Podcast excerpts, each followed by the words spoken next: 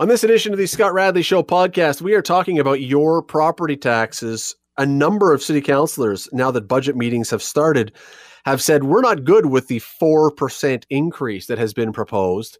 We want, we expect 0% increase. One of them is Judi Partridge, who will be joining me to talk about that. We're also going to be chatting with Don Robertson. Lots of stuff to talk about, including coaching, including Mike Tyson. Should a former NHL tough guy get in the ring with Mike Tyson, or would that be lunacy? Well, we'll talk about it. Stick around. Today on The Scott Radley Show on 900 CHML. Last week, if you were with us, you heard the mayor of Hamilton, Fred Eisenberger, here on the show discussing the opening day, the opening moves of the city council budget talk sessions. I mean, this is going to go on for months, but it's to determine what you're going to pay in property taxes and what services the city is going to have and a bunch of other things. It's all tied into the finances of the city. And it's a it's a remarkably challenging situation this year. It's always tough, but it's really difficult this year because COVID has thrown, as it has with everything, has thrown some wrenches into the gears of budgeting, plus the usual increases and other demands that arise. And so staff has come back. And some of you have heard this already. Again, if you were listening last week, you know this. So forgive me for the repeat. But staff has come back with an opening position that a 4% property tax increase will be necessary just to maintain the status quo, just to keep services where they are. 4%. But at least a couple councilors, and maybe more than that, said last week they are hoping that 4% is not where we should be going, hoping for a 0%, no tax increase this year. One of them is Ward 15 Councillor Judi Partridge, who joins me now. Councillor, thanks for doing this today. Really appreciate it. Oh, no problem, Scott. And happy Monday to you. Always happy to talk to your listeners. Well, I appreciate that. Um, and a lot of people, I'm sure, uh, the listeners and others were thrilled to hear you say 0% tax increase. Those are like the dreams that people have, especially these days. Uh, why do you take that position? Well, I got to be honest with you, Scott. It wasn't a polite request. It, I'm absolutely adamant about it. Um, and and just to just to clarify, you know what? Every year we start the budget process. Usually we start the end of September. We're a little bit later this year because of COVID. Um, so, you know, we're, we're at the end of October, beginning of November, and coming forward with the initial 4%. So, last year we were, I believe, actually at 5.2 or 5.6% in exactly the same position, and we ended up whittling it down to around 2%. So, you know, we got a long way to go, but um, as far as I'm concerned, uh, this has been a really challenging year. Uh, in fact, I think challenging is just a little too nice to put it because people yep. are suffering. And uh, we did, we just there's no way four percent is not going to cut it. It's not going to cut it with me, and it's not going to cut it with a lot of our listeners. There is a difference, though, and and again, I think a lot of people are nodding vigorously right now, saying that's fantastic. But there is a difference between four percent and zero percent. Mm-hmm. Is it feasible to get right down to zero percent? Well, what it means is, um, to put it in perspective, every percent represents about nine million dollars in savings. So, in order to get to, um, you know, three percent, you've got to find $9 million to bring it down from 4% to 3%, $18 million to bring it from 4% down to 2%, etc. It's not easy. And, and you got to remember, we are talking about, I think we're at about 1.6 to 1.9 billion with a B, billion dollar uh, budget. Well, okay, let's go through a couple of the challenges here um, that obviously is going to be faced because, eh, you know, again, uh, and I keep repeating myself, I think a lot of people would love this, but we do have to also look at what is going to be facing council and staff when they do this. And the first one, and the mayor mentioned this when he was on the other day, mm-hmm. is that there are due to negotiated raises with unions and with other staff, there is 2% that just covers the raises that are waiting for people to take on coming into the next year. Is there a way to postpone those, or would you have to then find the equivalent of 2% of cuts to offset that to take it back to the zero? So let me unpack that a little bit because we're talking about union contracts. Our union contracts are in a four year cycle. We've made that commitment and, you know, quite honestly, um, yes, the 2% is what we were able to negotiate. Now, to be fair, I, first of all, you know, I think people need to know that union contracts are not easy to negotiate. I want to say how much I appreciate staff and the negotiators um, and our and all our employees for coming in at that two percent because it could have been a lot higher and in some cases it has been. So, yeah, but I think this is the year, if ever there was a year to tighten our belt, this is the year. Uh, and, you know, I just, I wasn't going to wait until December or wait until January to come out of the reeds and say, oh, why don't we look at 0%? It's a starting point. And, you know, we, we, we have to be able to look at what are our hard costs. The other thing is, too, that uh, I want to say thank you so much to the federal government and to the provincial government. The provincial government has done an amazing job of negotiating and being able to get COVID funding under um, control and giving it to the municipalities as they need it. Hamilton has benefited greatly, and for that, you know, we are truly appreciative.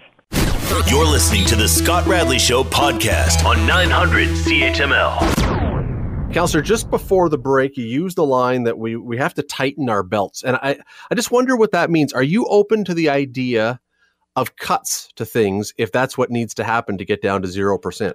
Well, I think we have to explore every option on the table.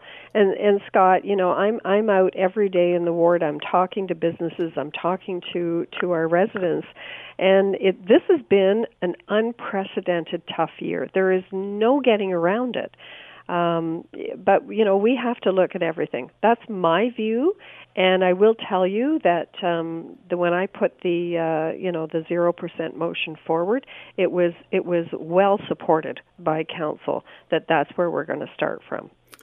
I don't know if it's even legal, um, but is it possible, or would you consider going to the unions who have these negotiated raises for this year and saying, because of the word you use, unprecedented, mm-hmm. would you consider holding off on this raise for a year or two until we come out of this mess? I think anything is on the table right now, but I have to tell you, you know, staff have not been sitting at home twiddling their thumbs. If anything, the the whole COVID-19 situation has ramped up the workload for all of us. I I cannot tell you how how much our workload has doubled and you know those those that we needed to um uh you know put onto other jobs during covid because you know we do have two long-term care facilities and cleaning everything has been ramped up um, so I, I'm not on for penalizing anybody, but if we have to go and look at services that we need to cut, but I, you know, again, I will say that um, we have staff who take a look at everything that we do. They are finding efficiencies every day, mm. and for the last ten years that I've been in, they have been able to come to the table. Part of the part of the um, you know Flamborough Downs, for example. Normally they contribute 4.5 million dollars, which goes right into the coffers for the entire city and helps bring our our our costs down. Well, you know what? Flamborough Downs has been affected. They've been closed. Um, they don't have the same revenue coming forward, so that is going to impact us. We have all these different sources of revenue that have now been impacted. And that's well, what we have to look at. Yeah, and and you know, uh, look, every counselor is a human being with different positions and different opinions, and you sit around the table, and while many may like the idea, and many may support the idea legitimately, when it comes to actually choosing what things may be able to be trimmed or cut, that's when you start getting into difficulties because everyone's got different priorities. Well, I will say, Scott, that our counselors around the table, all of us work really well together. And the one thing we do, I think, collectively have a focus on is what's good for our residents.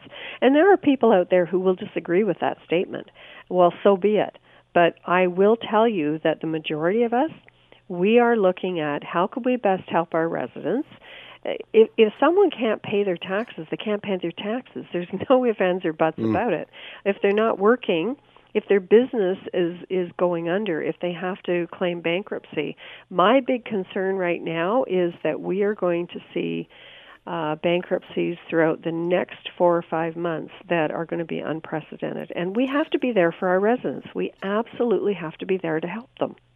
The other real fly in the ointment, and it's unique because it's a COVID thing, is the, the report, the first budget report that came out that you that councillors were given last week suggests that because of COVID loss of user fees or transit fees or whatever, you could be looking at I think it was 38 to 56 million dollars short next year, mm-hmm. which in 2022 then depending on what the higher levels of government did, you may have to find that money that's already a huge hole. And then if things are put off this year to try and get the budget down, I mean, this is where it's so complicated. That means that in 2022 we'd get slapped with a giant wallop, which I, I, I mean, I don't know if you can look that far ahead or if you have to balance that into the equation. Well, we have to look that far ahead. You know, being a city councilor is not for the faint of heart. But we are here and we have been elected to make the decisions. And sometimes those are really tough decisions. And we can't do it in isolation of just, you know, one year at a time or small pockets of uh, of tax increases or funding. Uh, I believe very strongly that we need to look at projected increases, projected budgeting, and and the city has gone to um, more than just a yearly budget. We are looking at uh, incorporating budgets down the road so that we have an idea of where we need to spend our money, whether it's capital or whether it's operational, because they are two separate budgets, but they do come together at the end of the day. So, you know, I I just believe very strongly that uh, we need to keep an eye on everything that's coming down in the future. If we put it off this year, 2021 is going to be difficult. 2022 is going to be more difficult. So, you know, we have in front of us what we have in front of us right now. Let's deal with it and let's not put it off to next year and the year after. Let me let me throw one other thing about that, and, and we're short on time, sadly. But yep. um, the fact that 2022 or 2021 well, next year doing the budget for 2022 could be so difficult if things don't go all that well, and we don't know. Uh, I don't have to remind you, 2022 would be an election year. Mm-hmm. Do you think that makes councillors skittish about putting things off till then because of the possibility you could have to go to the polls with a larger tax increase? I think whether it's an election or it's not election, we have to stay focused on what is best for our residents. It's not what's best for us to get reelected. It is what is best for our residents. And they are hurting. They're hurting now, and if they're hurting now, they're going to be hurting next year. On, on the other side of that, though, I do see there are some amazing things happening within our economy. We still have lots of businesses moving into Hamilton. There is still building going on my goodness, I can't believe that we're still well over a billion dollars in permit values coming into the city of Hamilton, and we're at November now.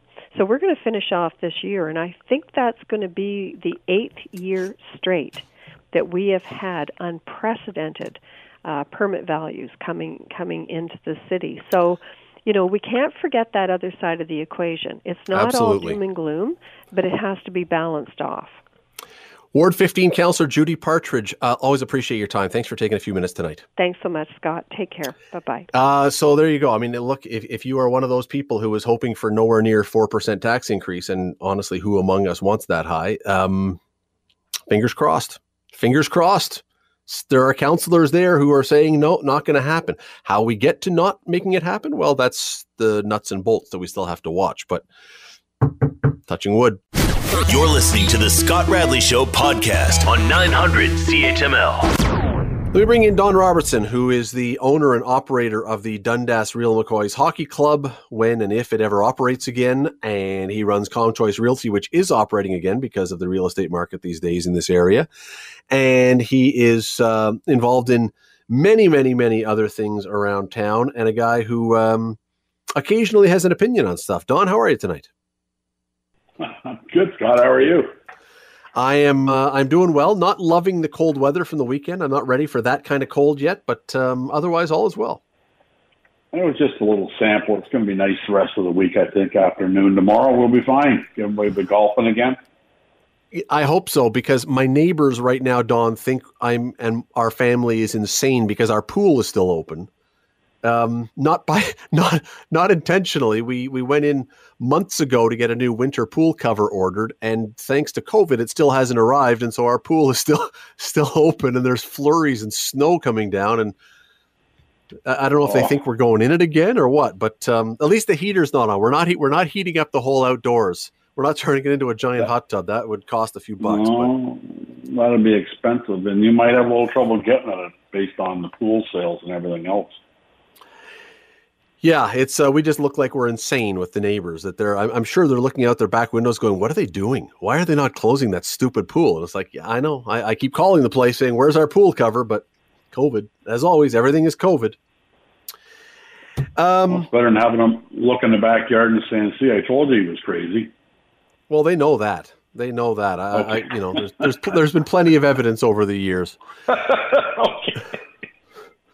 Uh, Don, this this news came across not that long ago, and I find this hilarious, um, especially for you as a guy who's been a coach, and we've talked about coaches before on this show.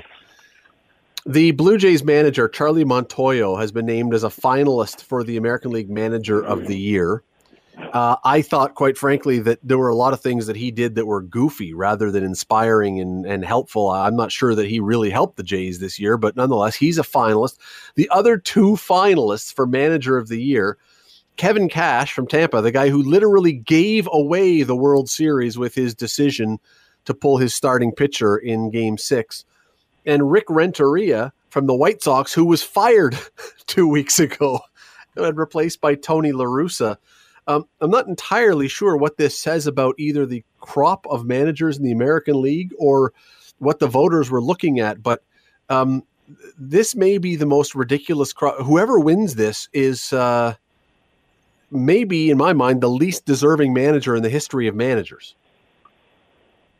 Well, the guy in Tampa had a so if it's based on regular season, it, had is. a pretty good run. The guy in Chicago, apparently, according to uh, Rand Randorf, what's his name, uh, the owner had a bit of a poor year, so Yep. he hired uh, Tommy La Russa because Billy Martin wasn't available. Um, That's the only guy older. You're right. Yeah. And Sparky Anderson. Sparky Anderson. But the uh, Tampa Bay had a pretty good year. I, I- I'm not convinced, unless the bar was so low for the Blue Jays, it didn't take much to make yourself look good. I I, I don't recall a lot of people thinking that um, any of the success the Blue Jays had this year was going to be attributed to the manager. But so, based on that quick analysis, I'd say the guys that are picking them are nuts. I, again, I mean, you're right. I heard almost no commentary this year, and you know, I have my opinion, but then you also, you know, I trust a lot of the people who cover the Jays and the writers and the the broadcasters. I, you know, they're not idiots. I, I think many of them do an exceptionally good job, and I rarely heard rave reviews about Charlie Montoyo. More more often than not, he seemed to be just a guy who was wearing the uniform and walking out there to make some changes occasionally. But I, rarely did you hear people say, "Man, the Jays won this game because Charlie Montoyo managed his butt off." That that, that just Well, that's yeah. There's a lot of people think that he just does what the general manager and, the president tell him to, right? So, who really is the, the manager? It's um, those situations are always interesting. I mean, I know you have talked about analytics before and made mention of the fact that Cash may have cost him the World Series. I I've heard that several times. I find that to be a bit rich because he may have cost him game six, but he may not have cost him the World Series. It's not like, you know, they were on the cusp of winning the thing, but they, they were certainly in pretty good shape, and it doesn't speak well of uh, analytics, that's for sure. And, Well, and they may uh, have won it. Again, LaRusse in Chicago, they may have, but I don't think it cost them. It, well, it may have cost them a chance. I mean, to frame it like it cost him, you would think that he did some boneheaded move, you know, in the seventh, eighth, ninth inning of the World Series Game Seven. But you're right; he uh, that move likely eliminated any chance they could win it. well. Let's put it this way: you've, you you've look coached hockey. You know, you've coached hockey for a long time. You get into overtime. And your goalie has a shutout. It's 0 0 in overtime, and your goalie has stopped 55 shots. And you decide, you know what? I think he's fatigued. I'm going to put in my backup. And the backup promptly gives up a goal on his first shot. And you go, yeah, that cost us. I mean, I don't think anyone would say otherwise that that didn't cost us. I mean, it, sometimes you can manage oh. yourself out of out of contention, and I think he cost them the World Series for that reason. They may not have won, but they absolutely weren't going to win with that kind of move. No, no, it it it, it sure sure cost them a chance to win it. I there's no doubt about that. But yeah, you're right. I mean, and and it's, baseball's a funny game. Who knows? I'd have sure left him until his arm fell off though, because Last the guy they the put year, yeah. giving up, giving up. Like it's not like he was bringing in um, Tom Henke, right, or Duane Ward. I mean, this guy was not a sure thing. Holy crap! Anyway, no, not at all. Not not even close. And, and, you know this this goes back to something else that I that I saw watching little NFL football yesterday, a little pregame show, and I rarely watch the pregame shows, but um, I happened to catch a few minutes, and Rex Ryan, who uh, you know I, I don't know what I really think about Rex Ryan's coaching career. It was long. He coached a lot of teams. Um, not sure I consider him a great coach, but he certainly knew how to do a good interview. He, he certainly could get hired, if nothing else he had a, what I thought was a really interesting line. They were talking about Bill Belichick and Tom Brady, and this Don has been the discussion from the start of the year. What did Tom Brady make Bill Belichick, or did Bill Belichick make Tom Brady, or was there some combination of the two? Because they've gone their separate ways. Obviously, Brady is playing tonight as Tampa plays the Giants. The Patriots played yesterday and lost to the Bills. And Rex Ryan said, "This is quote because Tom Brady for those who aren't following it, is having a much, much, much better year than Bill Belichick is. It just shows also that the greatest player in the game has a lot bigger impact than the greatest coach in the game. You agree with that?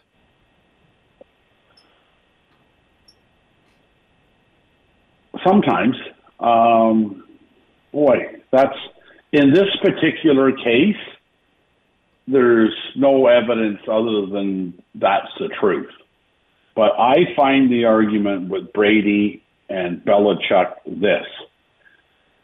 They probably both recognized that the, the greatness and the talent and everything was coming to a close. This year was going to be a hard year. Brady, because he's the player, certainly had the opportunity to pick a team, you know, with the most potential that would fit his abilities to go to and Belichick had to stay with the New England Patriots. And had Belichick been able to say, look, if things aren't going well, pick a team you want to go to, it would be a better measure of which one was more important. Um, let, let me put it this way I have seen teams with the best player in the game not win, and I've certainly seen some good coaches with above average teams win. So to use the analysis of today with Brady and Belichick, of course, Brady looks like an all star.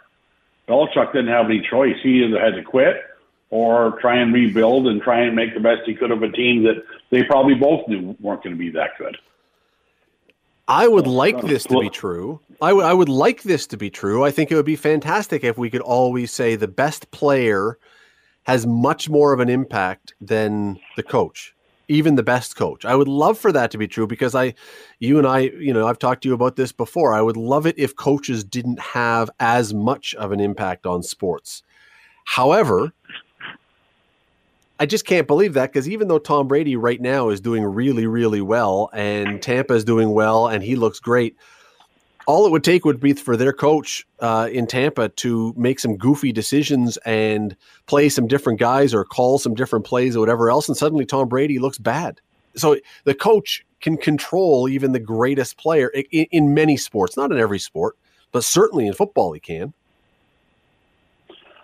Oh, I agree. I mean, I'll tell you, any coach, any team I've coached, or any t- team I uh, I might coach, uh, I would never say I don't want the best player in the game on the team right? I mean, that's that's a pretty good asset. Then your challenge is make everybody around him better, and hopefully he makes people around him better. But there's lots of evidence that, well, look at hockey, look at basketball, look. I mean, look at almost any sport. The team that has the best player, they they they don't often win championships you know, you can argue that uh, what happened in in Toronto. Now, obviously, the Leafs didn't end up winning the cup when Mike Babcock was dismissed. But you could argue that Mike Babcock affected the Leafs. A lot of people believe that he did, that you, by misusing players or not using players enough, you have the control. Um, you have the control over players' playing time and who they play with and where they play and do they get power play time and all these things that can impact whether or not your best player has the kind of impact that he possibly could have. I mean, imagine go back to the 80s and imagine if Glen Sather had said, you know what, Wayne? Um, yeah, I know you can score, but we really need you to work on your two way game and be a defensive forward first and foremost. And then, you know, just take the opportunity to score when it comes. Yeah, that's, uh, well, good coaches just let, well, Sather just open the door and let him go. And, you know, when you talk about Mike Babcock, there's a lot of people that think Mike Babcock w- may have been the best hockey coach in the world during his tenure in Toronto, probably including Mike Babcock. But, um, you know, there's, there's, there was arguments that he was the best available coach for the National Hockey League. And he didn't make the Toronto Maple Leafs a winner. They never won a playoff round. Yeah, no, I, I now, they, again, the Leafs haven't won after letting him go. They didn't win a playoff round, so it's hard to argue that you know it was entirely Mike Babcock's fault. But there were a lot of people that said, again, you look at the impact of coach versus superstar, and the coach always is going to have the final say. So when Rex Ryan says the, the the greatest player has a much bigger impact on a game than the greatest coach, um, you know, uh, until the players get all the say. I mean, look, even in ba- even in basketball, when you say that's a players' league, that's a players' league. The, you put five guys on the court, and if you have two superstars, they can generally do pretty well, and just put three decent players around them. Look at you know any team that's won lately with a couple of great players.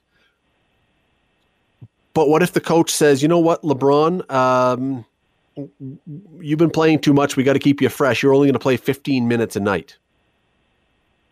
Best player in the game, suddenly the coach will always end up having the last say in the upper hand. And, you know, and now, frankly, all the examples that I've given have been coaches messing things up. I haven't given examples yet of coaches that have made mediocre guys into superstars. And that, that happens too. But again, that goes to my idea that I, I think we, I think we simplify it too much by saying that the best player is always going to be more impactful than the best coach. I'm not. I don't necessarily agree with that at all.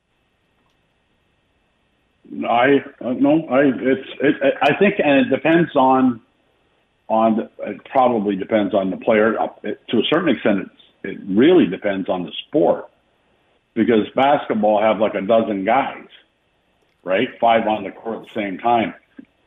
Hockey have twenty guys five on yeah, the ice at the same time. But even then, Don, the coach gets the say of who is on the floor. And so even if you've got the best players, if you don't play them, the coach has the final say that can either make you better or neuter, for lack of a better term, the best player. The coach is is ultimately, well, and he may get fired for that. You sit LeBron James for all but 10 minutes of a game for no good reason. Chances are you're not going to have a long coaching career.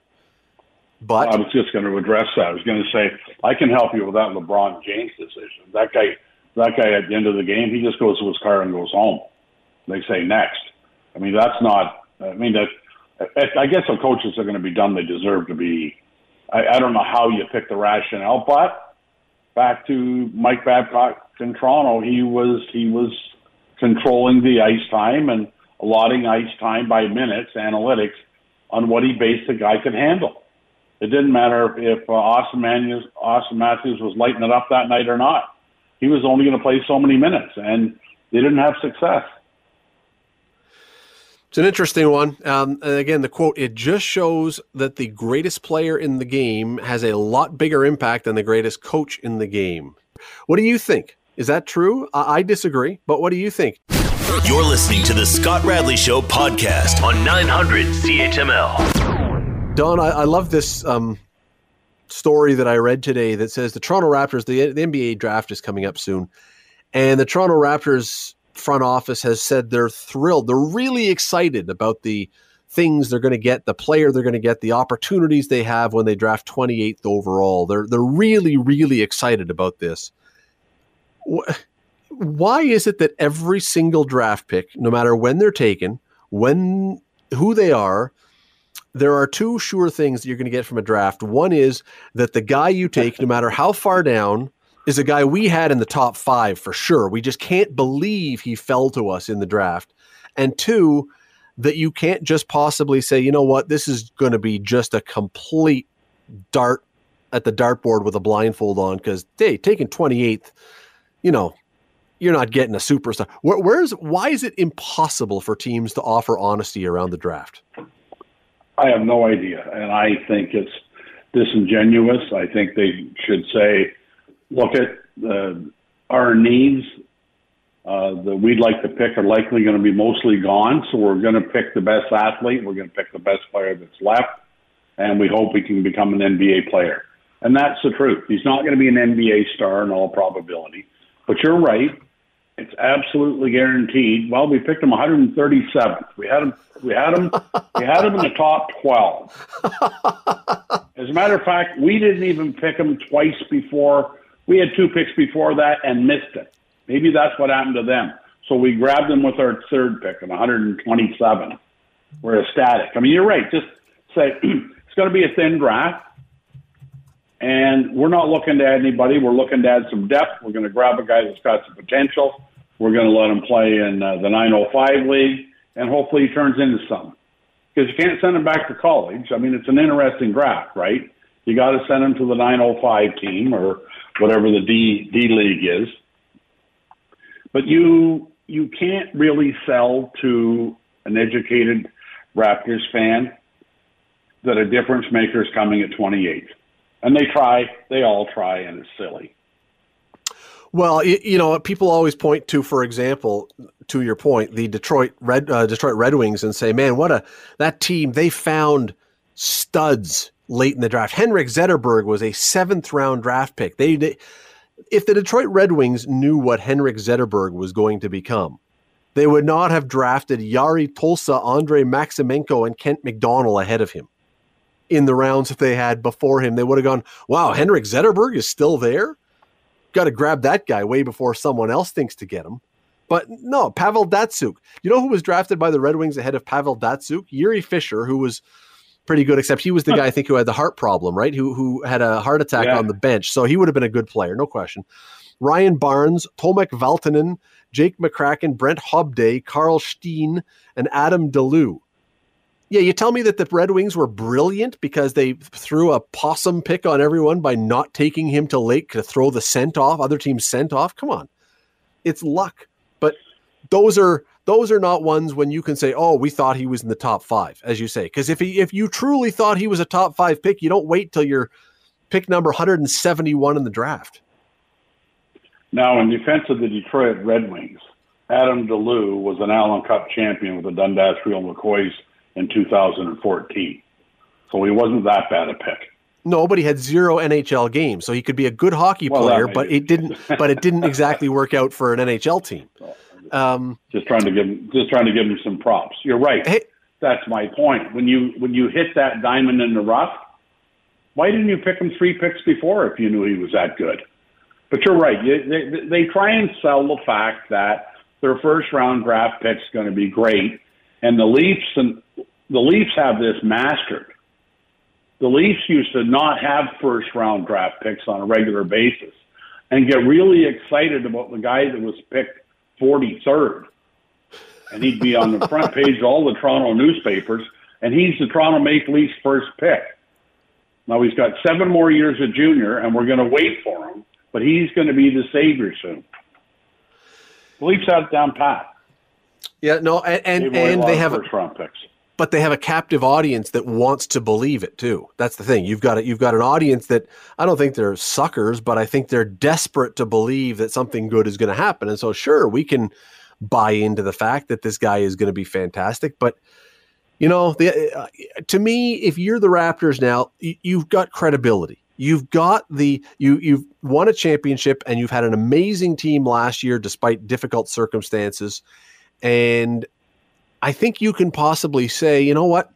28th is one of those spots where we don't know if we're going to be able to find someone, but boy, we're going to hope and we're going to get someone that we, as you say, that we really hope can somehow turn into something. But to do anything other than that, to me, just puts even more pressure on a guy who, as you mentioned, is probably not going to play. Why not say, this guy, we think he's got some raw talent here. We're going to send him to the D League, whoever we get, because we're not going to get a superstar. And we believe our coaching staff may be able to turn him into something. But the idea that we're we're just we're thrilled, we're over the moon with the guys we're going to get at number twenty eight. Yeah, yeah, come on. Nobody should but, buy it, but they sell it. They try, they sell it. They sell it, and and some people do buy into it, and and you know, the NFL you can do it because there's so many players, there's so many NFL teams, and there's so many players on a roster, and not everybody is drafting from the same position. So many, even if you have a late first round pick, that's the one league, or this even the well, not the CFL, it's a different story. In the NFL, you can sell that and say, yeah, we got the best offensive guard, and this guy is going to be great. Okay, I, you know I can believe that. Um, but and you know what, the, the NFL might be one of the very few leagues that long shots can make it because those kids are so big and strong, and I don't think they're done developing and turning into pros. The basketball guys are a lot closer to being ready to play in the NBA for the most part than late draft picks in the NFL. I just, I think there's a better chance in the NFL you can get a late bloomer and keep him around your roster and your taxi squad and see if he turns into something. Basketball is a little more of a direct path, I think. Hockey, it's well, you know, the top the top twenty are likely going right to their right to their NHL team, the top twenty, because you think it's that high. Get, well, I think I think Scott, once you get past the top five teams, they all need help. So the opportunities are better. That's one thing the Red Wings used to be able to do. I mean, they could take their, their number one pick and put them in Adirondack or put them in the American League and, in um, uh, Grand Rapids because they didn't need them right away and they could give them time to get better. But you watch this year when when the Red Wings aren't that aren't that good right now, you watch that first round pick, he'll be he'll be playing in national hockey. I think I'll I'll guarantee it. So it just depends on how good you are. Yeah, well, you know, Matthews, Matthews, McDavid, those guys are exceptional athletes, so they don't really count. But uh, I would say the the top twenty have the best chance, unless unless one of the number one teams has one of the first five picks. I would just love for a GM to be truly honest one time and say, we got to our pick and we didn't even know anybody on the board. we were we were we, we, were just at this point it was like who has the coolest name you know who who went to a school that we recognized and i i mean look I, am being facetious because of course they know everybody who's up there but it would be great if if they said truly we believe this guy is a bit of a long shot but we believe he has some athleticism and we can turn him into a great player rather than as i say the this guy honestly, uh, other than Wayne Gretzky, he may be the greatest hockey player that's ever lived, and we fully expect that kind of performance. And then he shows up for training camp and ends up in the ECHL if it's hockey, and you never hear from the guy again. It just no. you know it's it's it's a little but stupid. In defense, there's a better chance you're going to get that than when they go to the Raptors and they're going to go. You know what? We got 28. Anybody got any ideas? Because we all know there's nothing left they're all going to make the guy sound a lot better than, oh boy. Uh, Bradley, grab that piece of paper. Who was that kid's name when all the good guys were gone? Let's take. But him. there's, we're going to go to a break. But the other thing about this though is that uh, you look at a guy like with the Raptors, and Masai Ujiri has the kind of credibility. A lot of GMs you would never say anything other than this is a great pick because they're worried about their job. They don't want to say yeah, long shot. You want to be able to try and sell because you want to protect your job. I think Masai Ujiri is one of those guys that has the kind of credibility and job guarantee for all intents and purposes that he could be totally honest and say something more plausible. But you know, it's it's it seems it's built into the DNA that you can't do that. So we'll see. Uh, we'll right. see if there's some honesty Missouri that emerges. Might You know, nice. and the funny part is, all the commentators, you, you watch the commentators on TV. Now, they're not necessarily always right, but at least they call it sometimes and go, yeah, that's way off the board. Not sure I like that one. At least once in a while, you get some of the commentators to say, that's a goofy pick. Don't know what that's all about. But. Well, you you and I both know there was one, and his name escapes me. It won't you. The kid from Dundas that got picked out of the high school by Calgary in the first round. Mark Jankowski, who has turned into be an go. NHL player. No, he's and he's become an NHL player. Yeah. Maybe not the star that a lot of people or that Calgary hoped he would become, but he's become a solid third line NHL player. He's had a career for himself. He'll play again in the NHL. Oh, um, oh of course, but he was off the board. He was way off the board. I, I you know, it was um, uh, a guy, a Hamilton guy. This is uh, one of my favorite stories ever. A guy named Drew Schiestel, who was a Hamilton guy, went to St. Thomas More High School and was drafted so early that his dad, who had been, they were at the draft, and his dad had been really nervous all morning waiting for his son to be called, knowing he's not going to go till the second, maybe third round. And his dad had consumed about eight cups of coffee and had to go have a wee and was in the bathroom, came back from the bathroom and looked for his family, and they were gone. And then looked down, and there he was down by the team table, had been drafted while he was in the bathroom off the off the board. Mark Visentin went in the first round, Waterdown guy, and was not supposed yeah. to go that early. So it does happen, but mm, we'll see. We'll see. We'll see if we get some honesty or. Either. Well, you know what? All those guys had careers, and there's yeah. other guys. You know, again, you talk about who are way off the board and turn into be spectacular, but we'll see. You're listening to the Scott Radley Show podcast on 900 CHML. Don, you are familiar with former Hamilton Bulldog, former Edmonton Oiler, former Montreal Canadian Georges Laraque, one of the tough guys of the NHL of his era. I mean, one of the great fighters in the league when fighting still seemed to be a significant part of hockey. Uh, Georges Laraque has tweeted out or told, I guess, a Montreal radio station, one way or another, he has made it clear that he seems to have an interest in fighting Mike Tyson. Mike Tyson making a comeback at age 54. Laraque is now 43, much bigger than Mike Tyson. Um, am I wrong, or even if you did well fighting in the NHL, getting into the ring with Mike Tyson, you would be killed if you're not a boxer? Georges Laraque's head would look like somebody jammed it in a blender when Mike Tyson was done with it. Now, if you were going to fight him on the street, Georges Laraque would not be somebody I'd be interested in tangling with. But your analogy that if you're not a professional boxer, you're going to get dinged a few times before. I mean, unless Laraque's taken up boxing and is a boxer, but if his experience is only fighting on the ice, then you know you can't put a professional boxer against a tough guy. I don't think it works. You can't grab Even if, throw him down. You got to stand there and yeah. box, and there's technique and everything else. I think I think Tyson would would like Laraque could be going for the hay, haymaker, right? And what are the odds of that happening?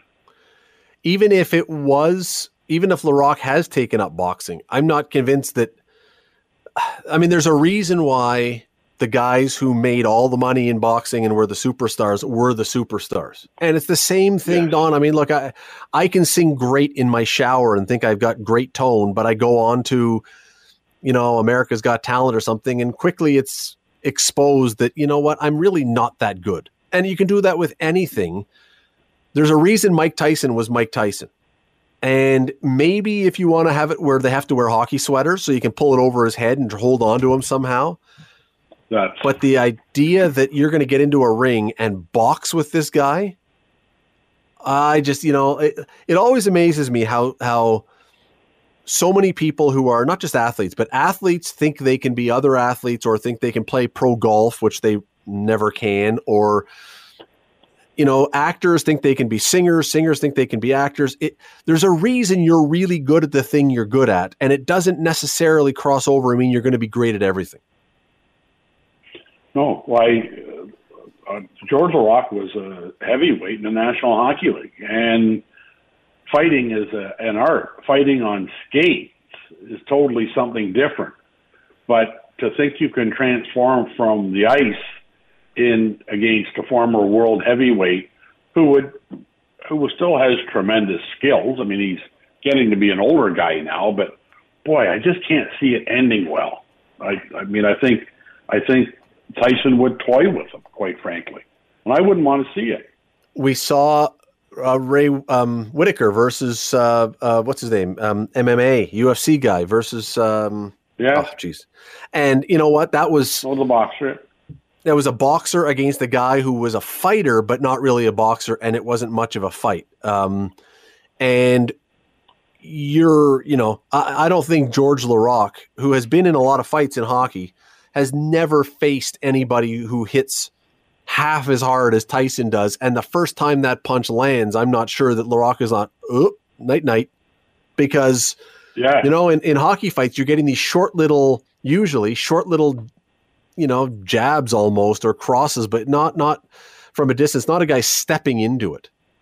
And I just I look at this and I just go, man, if you if you really believe that you could fight with my now maybe it's just a money thing, maybe it's just like you know, because Don, honestly, if you told me right now, Scott Radley, that I will pay you two million dollars to go into the ring and and fight Mike Tyson, I'll do it. Sure, I'll do it. I'll go in there. I'll take one shot and I'll go down like a bag of hammers, and I'll take my two million dollars and go home. So if it's just a money thing, sure, why not? But I don't think that you could possibly think you're going to compete with this guy. I'm not think you'd be running on all your cylinders the next day either. I would take it in the ribs. I would have my hands up to block my head and let him give me a body shot and go down, and just hope he doesn't bust a rib. No, wouldn't. No, he would wind up and you'd go down before he even landed. Well, that that could be too. Phantoms. The wind might get me. it's like, what happened to him? I didn't even get to him. Yeah, no, I would. You're um, right. It would be. I, I can't see it ending well for for anybody, not just Georges Laraque. I mean, if he's the one that says he wants to fight him, that's where the conversation is. But it just, I mean, it's not commonly done, and it's probably not commonly done because it's not. It's not the sharpest thing to do. You're right, unless unless it's an exhibition and it's a money grab, then you know Billie Jean King and or uh, Billie Jean King, yeah, and uh, oh, Big Daddy, yeah, uh, Bobby uh, Riggs. Bobby Riggs. I, you know, I, will say this, and and I've never boxed, and um, but I have been in the in the ring one time, and I held the pads, held the gloves, uh, for a women's. I think she was lightweight world champion. And Don, like I'm sitting there going, "Oh, this is you know me being not really knowing because she was not a very big person. And the first time she hit the pads and knocked my hand, I almost put my shoulder because I wasn't holding very firmly. It was like, yeah, almost popped my shoulder out because of how hard she hit. And that was a women's lightweight. Now, she was a world champion, but nonetheless, she's about half the size of Mike Tyson, and he's a guy, and they have physiological differences, and he is known as the hardest puncher of his era it's it's you're talking about something that I don't think that Georges Laraque or anyone else who's not been in the ring with a guy like him has any concept of how hard he hits. That's the issue, and how fast. And yeah, now I, I don't I don't know if he still got any of the speed because that was the other thing. He hit incredibly hard, but he also had incredible speed. But boy, oh boy, you know this this kind of stuff. Like I, I hear this, it's like, oh ha ha ha, Georges Laraque. I, I'm not even sure that I find it fun the idea because why would I want to watch a guy just who is not a boxer go in and get himself pounded by a guy who is? It, would be it would be no more interesting than me watching watching Mike Tyson suit up and play wing for a game in the NHL, which Laraque can do, but Tyson can't. Just because you can't be a professional fighter doesn't mean you're not a great athlete. You're a different athlete. Yes, and and and they're, they're all probably better than every average guy, no matter what of course. discipline they want to do, because they have talent, right? So.